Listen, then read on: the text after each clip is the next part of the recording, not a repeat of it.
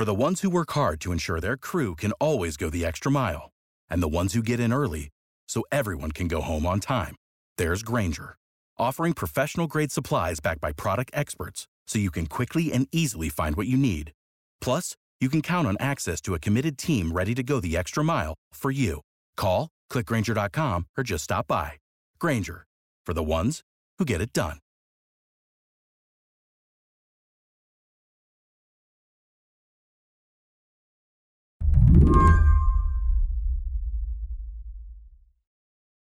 Today in Wisconsin, there's an election with seismic stakes. It's for a seat on the state Supreme Court, where conservatives hold a 4 to 3 majority. The reason this race is so important is because Wisconsin is also a state where a Democratic governor and a Republican supermajority in the legislature are constantly tossing disagreements to the state Supreme Court. Justices on that bench have essentially become the arbiters on issues from absentee voting to public health emergencies to upholding the 2020 presidential election results. If you live there and you own a TV, you might have noticed some rather intense advertisements for what might usually be a quiet off year electoral race. Slate senior writer on courts and the law, Mark Joseph Stern, told me about this $45 million blitz. Wisconsinites are getting flooded with these ads that are ostensibly for an independent and nonpartisan position on the Supreme Court, but that certainly have a political valence. And, uh, you know, both of the judges to some degree are wrestling with how much of their political views they want to put out there for the public to absorb and vote on. It turns out they want to say quite a bit about their political views. Take this ad, which includes sheriffs in uniform forecasting a crime hellscape if one candidate wins. Janet Protasiewicz is a Milwaukee County judge with a long history of letting dangerous criminals back into our streets. Directly undermining the work of our officers and putting your family at risk. We can't afford to have judges who put their own agendas above the law. It's time. Or this one that features a devastating pregnancy story. There were severe health complications with my baby when I was pregnant. We made the decision to have an abortion so our daughter wouldn't suffer. Dan Kelly doesn't believe that women should even have that freedom. Certainly, as we get closer to the election, both of the candidates are trying to sharpen their positions and sharpen their attacks on, on their opponents. Um, and you're really seeing almost a kind of apocalyptic undercurrent in some of these ads, frankly, on both sides. But Mark doesn't think that apocalyptic undercurrent is overdramatic. This election is essentially liberals' last chance to overturn Wisconsin's near total abortion ban from 1849. The next opportunity won't come until 2026 at the earliest. These high stakes have drawn in an unprecedented amount of spending on the race. This is a super important race, and I actually do think that it is good and healthy to have both of the candidates and a lot of these outside spending groups making it super clear to Wisconsin voters the choice that they have to make and why it is really important that they participate in this off year, off cycle election and, and make the choice that they want for Wisconsin. Today on the show, Wisconsin's massively important decision at the ballot box. I'm Mary C. Curtis, filling in for Mary Harris. Stick around.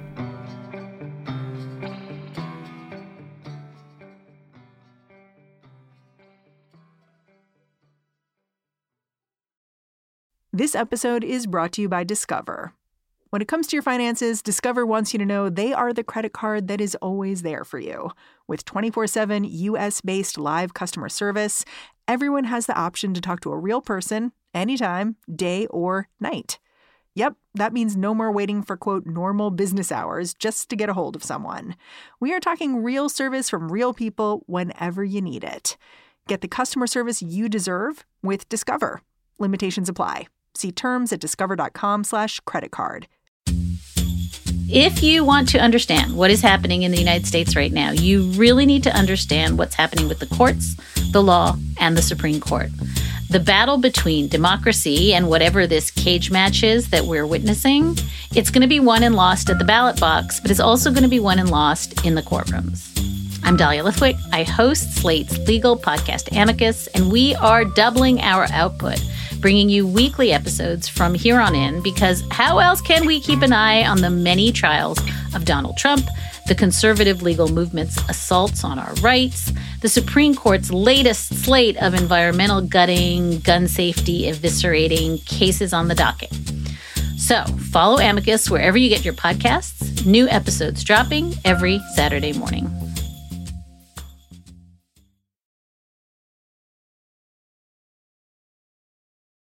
Wisconsin's Supreme Court election has become so contentious because the race has the potential to flip the court from its current conservative majority to a liberal one. But this isn't the first time a Supreme Court race has taken on an unusually partisan bent. The state Supreme Court has been the target of political parties since the 2010s, when the former Republican governor, Scott Walker, teamed up with the infamous political donors, the Koch brothers, to shift the courts to the right. The Koch brothers at that time were very interested in using Wisconsin as an experiment, as a kind of laboratory for their political organization. Scott Walker was a very close friend and ally of the Kochs, and they understood that if they were going to push through a bunch of these far reaching laws that would shift Wisconsin to the right, you know, it was traditionally a very purple state, they were going to need a, a pliant judiciary. And so many people may remember in, in like 2010, Scott Walker and the legislature really crushed organized labor in Wisconsin, passed a series of laws that dramatically stripped collective bargaining rights and other rights from unions that was designed to weaken both labor and Democrats. And everybody involved in those decisions knew that was going to go to the state Supreme Court. And they needed a state Supreme Court that was going to uphold these laws. And they got one by spending a ton of money on judicial elections and making sure that they had allies on the high court. This rightward shift continued unchallenged until 2018, when Wisconsin elected the current Democratic governor, Tony Evers but his administration was really boxed in by all of these conservative judges who had been elected to the bench and so throughout Tony Evers' first term, we saw a ton of pushback from the Wisconsin Supreme Court on all kinds of stuff, especially during COVID, on shutdown orders and mandates and all of the early 2020 protections to stop the spread. The Wisconsin Supreme Court's conservative majority aggressively pushed back against that and also really pushed back against efforts to expand voting rights in the run up to and the wake of the 2020 election.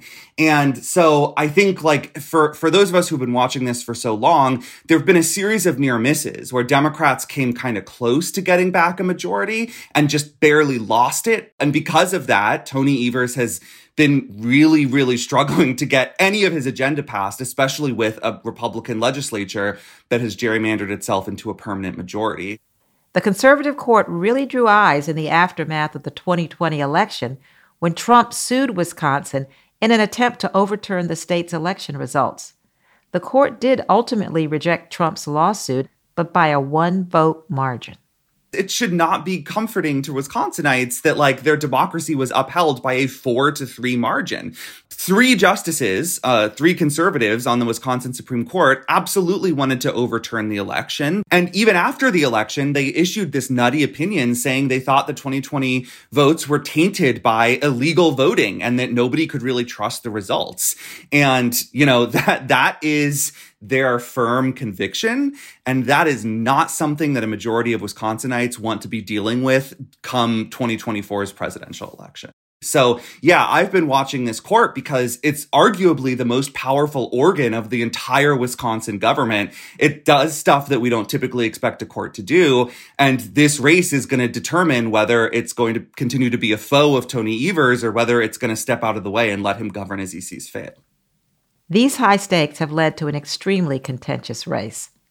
Wisconsin's judicial elections are technically nonpartisan, meaning candidates don't run as Democrats or Republicans, but the race has taken on a very partisan tone.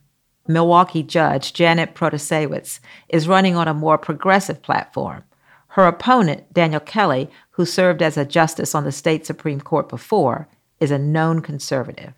And Janet Protasiewicz has really burned her, her image and her persona into the minds of Wisconsinites. She's super charismatic. She seems really nice. She has that sort of Wisconsin nice style and comes across as very friendly and very smart. And Daniel Kelly, on the other hand, you know, he sounds a little bit robotic in a lot of these ads. He hasn't staked out a clear position on a lot of issues. And I think that leads to some mistrust among voters because when one candidate is saying what she believes and the other is concealing it, you know, you know what you're going to get with one and the other is kind of a mystery box. You wonder, what is this person hiding, right? Right, exactly. What issue has been the primary focus for each candidate? So, you know, for Janet Protasiewicz, like undoubtedly, this is a race about abortion. Post Dobbs, this is all about making sure that Wisconsin is a bastion of reproductive rights. And this is an issue because there is a law on the books in Wisconsin that is just entirely rooted in like the 1800s era super patriarchal misogynistic thinking about women that criminalizes outlaws prohibits virtually all abortions that nobody had thought about for a long time, but that suddenly sprang back into effect when the Supreme Court overturned Roe versus Wade. And Janet Protasiewicz has said, like, in my view, she's basically come out and said this, like, that violates the Wisconsin Constitution. There are all kinds of guarantees of equal liberty in the Wisconsin Constitution. And, and this ban is violating women's rights to exercise their own choices. And Daniel Kelly, I think, has actually kind of struggled to come up with a good counterbalance to that. I think he knows that running as an anti abortion candidate is not smart. Like, abortion rights seems to poll well in Wisconsin. And so, this is why uh, Kelly's campaign is kind of floundering because it's unclear precisely what he stands for. He's doing the balls and strikes routine, but he isn't necessarily giving voters a lot of reasons to support him, except for a wink to say, hey, I'm going to keep the status quo on this court and make sure that it stays a kind of conservative opponent of, of the Democratic Democratic governor. There is a lawsuit challenging that Wisconsin law, though, that could reach the state Supreme Court this fall, making the stakes even higher. So, has either candidate explicitly said how they might vote or rule on this issue?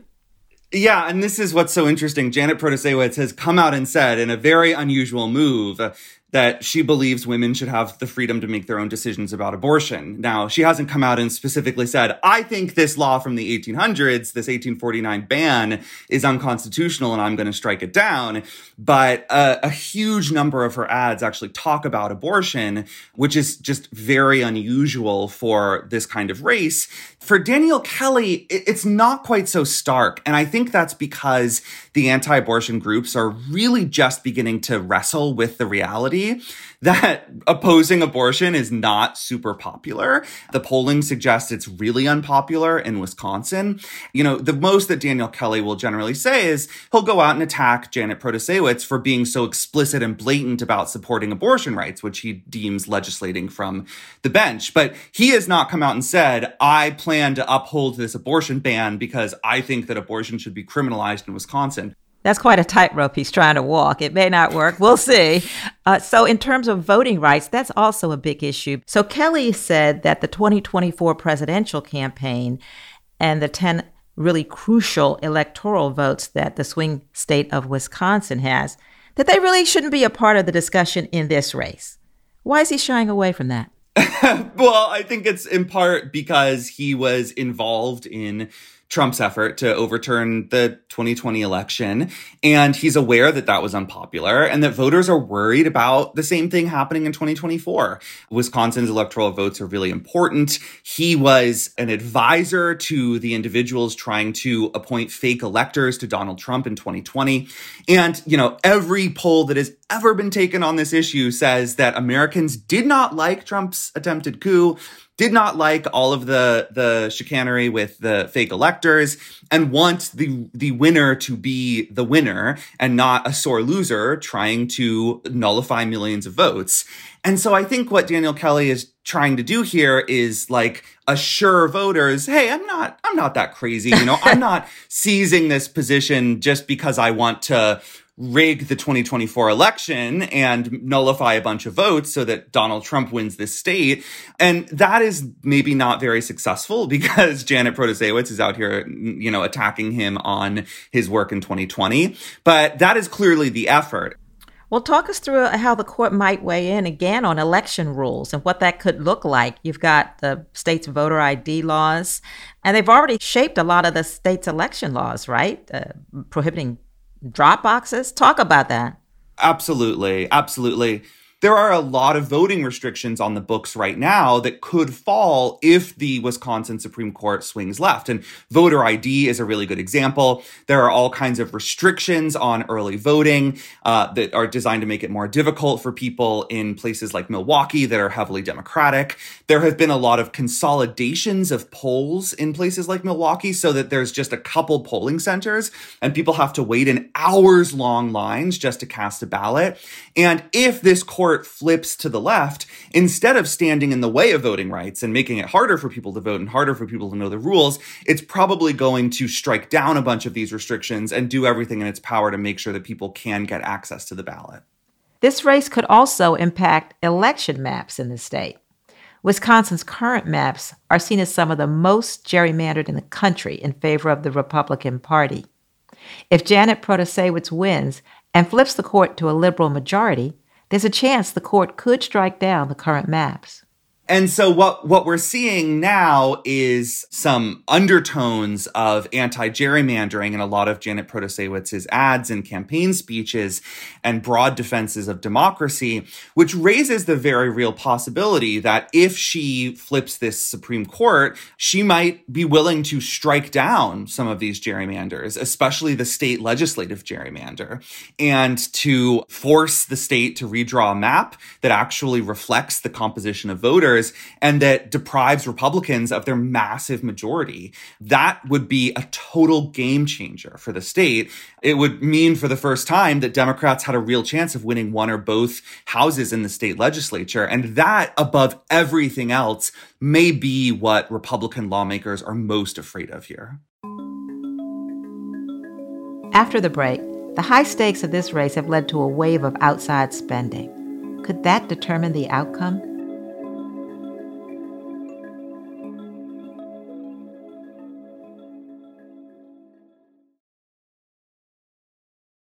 This episode is brought to you by Progressive Insurance. Hey, listeners, whether you love true crime or comedies, celebrity interviews, news, or even motivational speakers, you call the shots on what's in your podcast queue, right? And guess what? Now you can call the shots on your auto insurance too. Enter the Name Your Price tool from Progressive. The Name Your Price tool puts you in charge of your auto insurance by working just the way it sounds.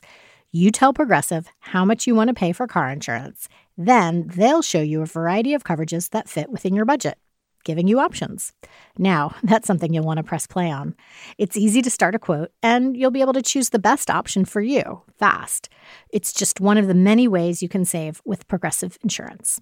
Quote today at progressive.com to try the Name Your Price tool for yourself and join over 28 million drivers who trust Progressive. Progressive Casualty Insurance Company and Affiliates. Price and coverage match limited by state law. All the issues factoring into this race have led to an unprecedented amount of outside attention and spending. The total spending on the race is around $45 million, almost triple the previous record of spending on a state Supreme Court race. That includes more than $20 million of outside spending from different groups and political parties. Since launching her campaign, Janet Protasiewicz has raised almost $15 million. And Daniel Kelly has only raised $2.7 million. And there's a huge difference in the donors that each side has. Protasiewicz has a lot of grassroots donors, small dollar donors. A lot of Daniel Kelly's are big time contributions from the Republican Party of the state, from county Republican parties. So he's sort of getting bailed out while Janet Protasiewicz is just absolutely crushing the kind of Bernie Sanders style 2016 small dollar contest. Um, there's also a lot of outside spending, and most of that outside spending is going toward Janet Protasiewicz as well. So we're absolutely seeing an enthusiasm gap, both from like the donor class, from the political class, and from the individual donors who have a vested interest in this race. So what we're seeing for Daniel Kelly is a lot of money being spent by the Republican National Committee, by the state Republican Party coming in and trying to push the, the race toward him. But we're also seeing uh, money coming in from the Bradley Foundation, which is this very, very conservative organization that has pushed for a long time to, to make Wisconsin as red as possible. A lot of money coming in from the Liberty Justice Center, which does similar work and is especially focused on unions and crushing their power. So these are the people you would expect to be spending money and donating in this race. It's not a surprise. Um, and I think that kind of gives a helpful hint to voters who are unsure what Daniel Kelly stands for. Like the same folks who back Republicans in the legislature are also backing his judicial candidacy. So tell me, every race in Wisconsin, from presidential to the governor's race to the last senatorial race, they are close all the time. How close is this race? What are the polls saying? Interestingly, the polls are saying that this race is not super close. And that might be surprising because, you know, the, the most recent Wisconsin Senate race was decided by like a point. The, the 2020 presidential election was decided by a point. But most polls are showing that Janet Protasiewicz has a healthy lead. You know, different polls say different things, but it looks like she is more than a few points ahead of Daniel Kelly. And so I think what's what's kind of odd is that there appear to be a group of voters who are like super activated about Wisconsin Supreme Court races and less activated about races for president and senate or potentially more bipartisan or more centrist or more undecided when it comes to those overtly political positions. Whereas for whatever reason like a, a, a huge number of democrats in the state have realized they've got to turn out and vote in these elections and that appears to be exactly what they're doing. Well with a democratic governor and a republican legislature there's a certain amount of gridlock, it gives that state Supreme Court a lot of power. Yes. And, you know, this is an issue that we've seen, especially after the Supreme Court overturned Roe. State Supreme Courts are deciding whether or not abortion will remain legal. They're deciding how far the state constitution goes in protecting reproductive rights.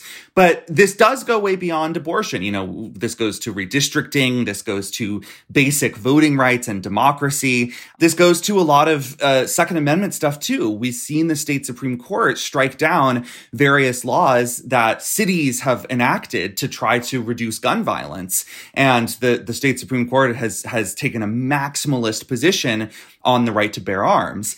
And so it's like all these hot button issues that voters care a lot about, they end up getting decided by the Wisconsin Supreme Court with this gridlocked political situation. The Wisconsin Supreme Court's the ultimate arbiter. And that appears to have sunk in for Democrats. And they are, they are voting like they understand it at long last. if Protasiewicz does pull this off, it would tip the balance of the court to a liberal majority. How significant would that be? So, you know, I don't want to overstate things here because I actually think that the, the the four justices who would be in the majority, the new liberal majority, are not super super progressive. You know, they are smart women. They're all women, which is kind of cool. They're smart, intelligent, you know, very uh, accomplished women who really do believe in interpreting the law as written. They just see the law as a bastion of individual liberties and equality in a way that conservatives don't. So yes, I think they're clearly going to protect the right to abortion. I think they're clearly going to do something to expand voting rights and possibly limit gerrymandering. Beyond that, I don't think there's going to be like an earthquake in the law in Wisconsin. You're going to see a series of very high profile rulings that overturn some precedent that block some laws that are very, very damaging to the liberal project in the state. But other than that, you know, I think that we're just going to see a continued gridlock between the governor and the legislature. And the, the action will not come until 2024 when lawsuits start flying once again. And the Wisconsin Supreme Court will have to decide who gets to vote and who gets to be the winner. And would you say it would give more liberal and progressive voters in Wisconsin a little energy after being kind of demoralized? yeah, I think kind of demoralized is putting it quietly. it's a it, it, would be a huge turnaround because truly i mean from from 2010 when these labor crushing laws came into effect through 2018 when tony evers won the governorship those were incredibly dark days for Wisconsin Democrats. They really felt like their state was sliding to the right, that Republicans were building in these structural advantages that were going to be impossible for them to overcome.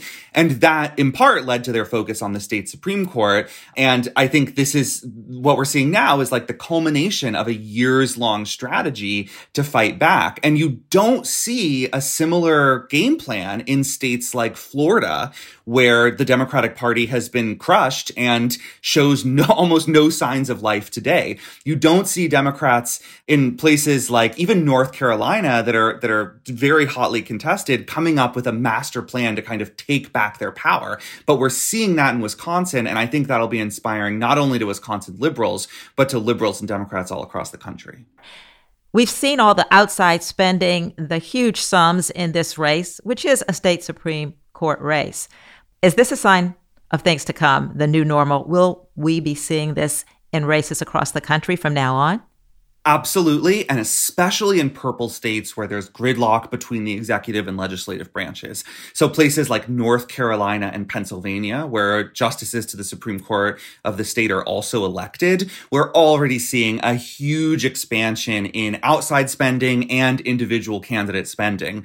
And that is because when the two branches that are supposed to be in charge can't agree on anything and can't exercise power, that power tends to flow to the branch that will exercise it. And that is always the judiciary.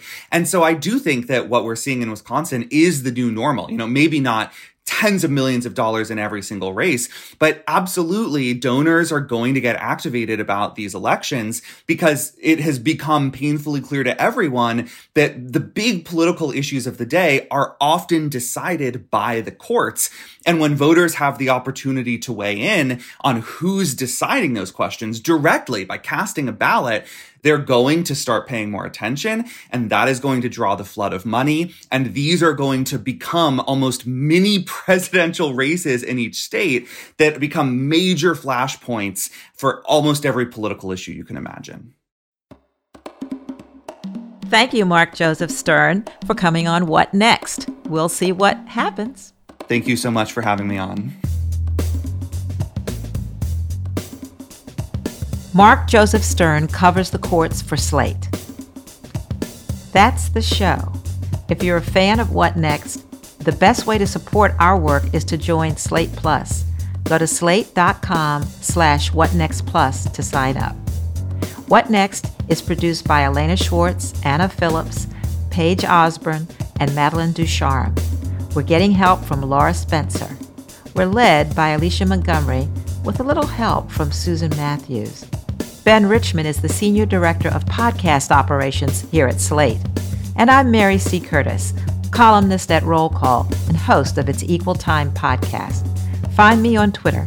I'm at mcurtisnc3. Thanks for listening. Talk to you tomorrow.